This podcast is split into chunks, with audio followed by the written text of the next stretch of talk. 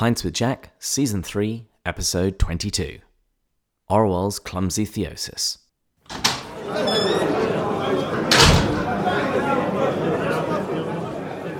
Hey everyone, this is just a quick bonus episode. This week on Pints with Jack, we spoke about how Orual reached the end of herself. She decided that she was no longer going to be a rebel against the gods. And I spent a little bit of time talking about the first beatitude, blessed are the poor in spirit, how this is us declaring our spiritual bankruptcy before God. It's a declaration of dependence upon him and that this this is the real starting point to the spiritual life knowing who we are and knowing who god is and knowing that we need god. Well shortly after we finished recording that episode an episode was released on the clumsy theosis podcast it's run by my friend rochelle lucero she's actually one of my oldest friends here in the united states and she's just starting a series on the Beatitudes. And she spent quite a bit of time unpacking that first beatitude. And so I just thought it was really relevant to our discussion of what's going on inside Orual at the moment. So, with her permission, we have included a section of her first podcast in her series on the Beatitudes. And I hope that it'll really enrich your thinking and our conversation about what's currently going on inside Orual. Here it is. But whatever, I mean, I digress. The point is that I think that it's very important that we see the the very blatant connection between the beatitudes and living a life of theosis, right? These are not just some ideals that maybe one day we'll get to and we'll be able to fulfill. No, they are there to help us as we journey through this life of theosis. But I think I think you get the point now, right? So the beatitudes they teach us how to live in the kingdom of God as souls who have been transformed to reflect Christ himself. And speaking of reflections, right, this is how I'm tying tying one topic to the next. Speaking of reflections, right, we want to reflect Christ himself, right?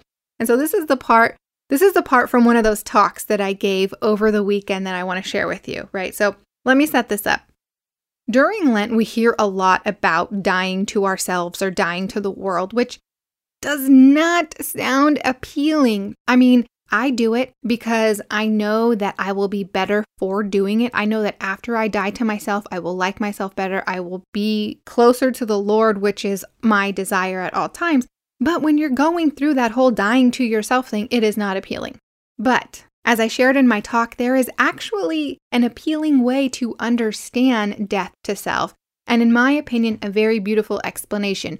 One that I remind myself of during those moments when I don't want to die to myself, during those moments when I'm acting like a toddler having a temper tantrum and I'm in front of God the Father and I just don't want to do what I'm supposed to do, right?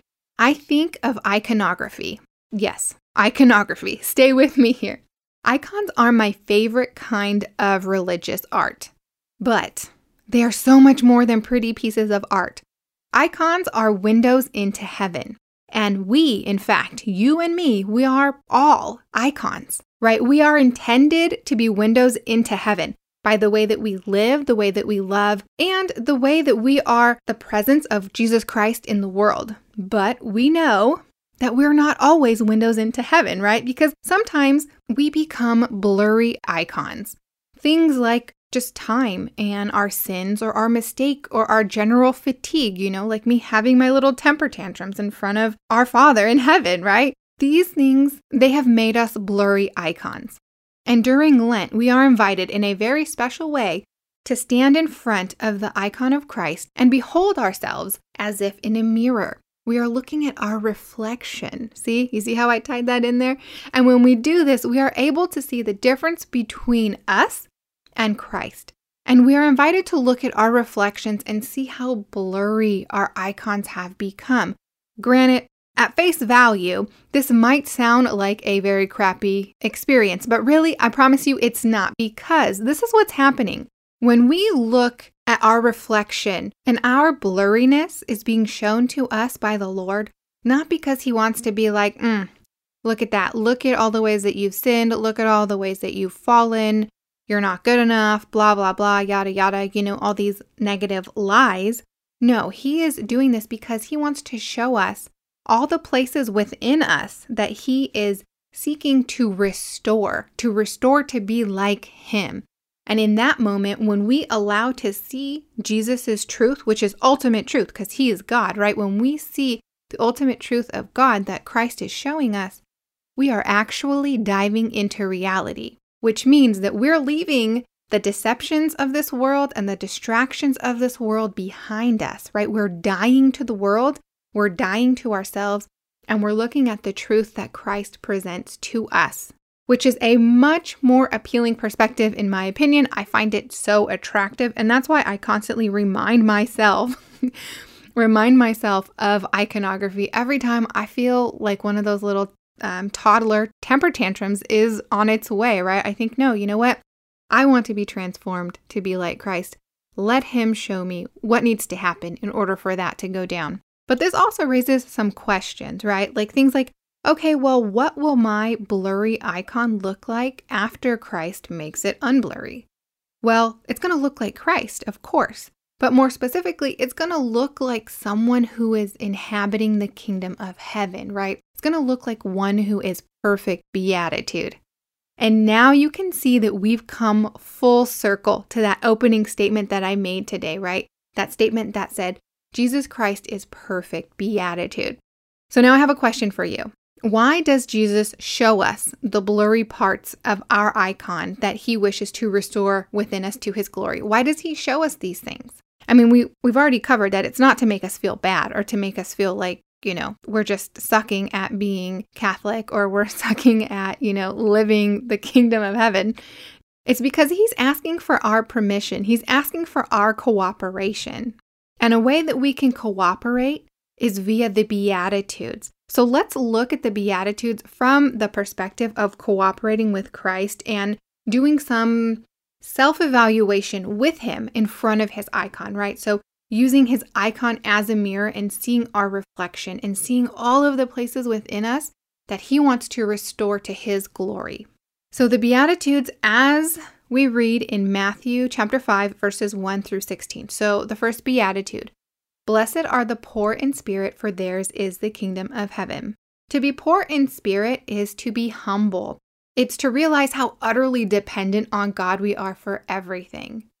And when we think of poverty, do we think of emptiness? I think of an emptiness that makes us perfect open vessels. And we're open vessels because we're ready to now receive God's will, right? We're ready to be filled with God's will. We've humbled ourselves and we have gotten rid of our will so that the Lord can fill us with His perfect will for our lives. But most importantly, being poor in spirit makes us able to accept our fallen nature. And then once we can see, yeah, there's a big difference between me and Christ, and then we can repent of those things that separate us from Him. And then when we've repented, we can allow Him then to lead us to conversion. And this is imperative being poor in spirit is imperative to true self reflection, right? You have to be humble so you can see the truth, so that you can turn from it, and then you can allow the Lord to bless you upon all of the other blessing that He's already giving to you because He's converting you, He's transforming you to the glory of heaven. And so it's important for us to ask ourselves are we humbled in the presence of the Lord? Do we just show up and say, Lord, just show me your truth? Or do we go in there with like a list of excuses or reasons or explanations, or we have to tell him the story of why we're this way or why this thing happened? Or do we just show up and say, Yes, this is my current state.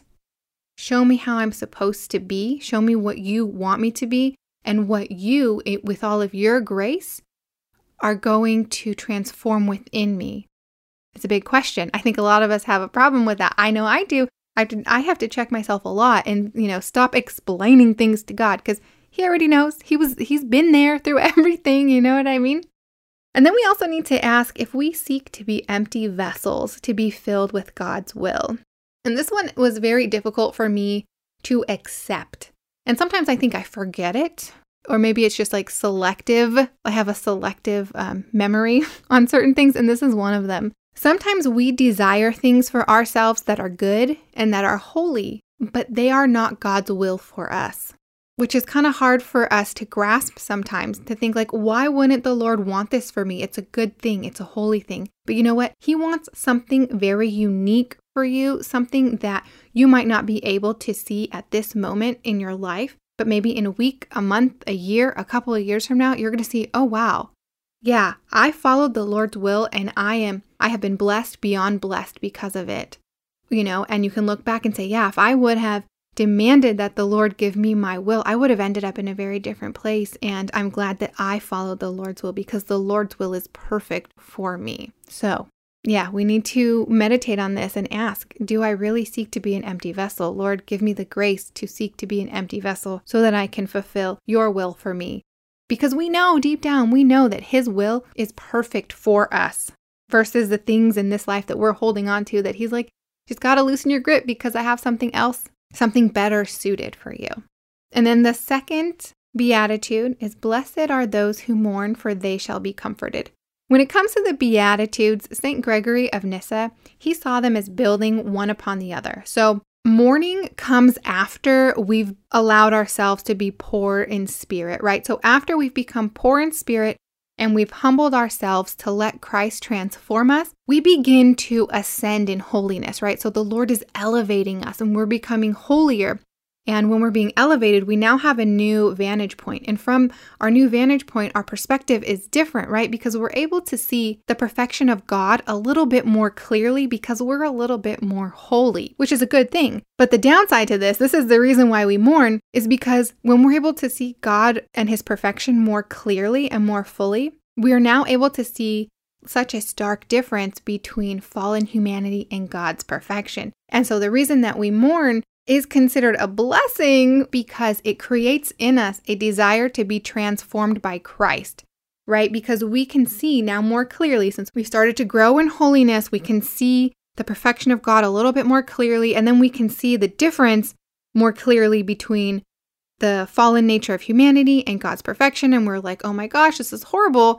But the reason we feel that, like, that mourning sense is because we do not want that stark difference to exist. We want to be as close to the perfection of God as possible, right? And so that's the desire that comes that is considered blessed because once we have that desire to be more like Christ, we can surrender ourselves more fully and be like, look, just restore me to your image. So we have to ask ourselves, is this us?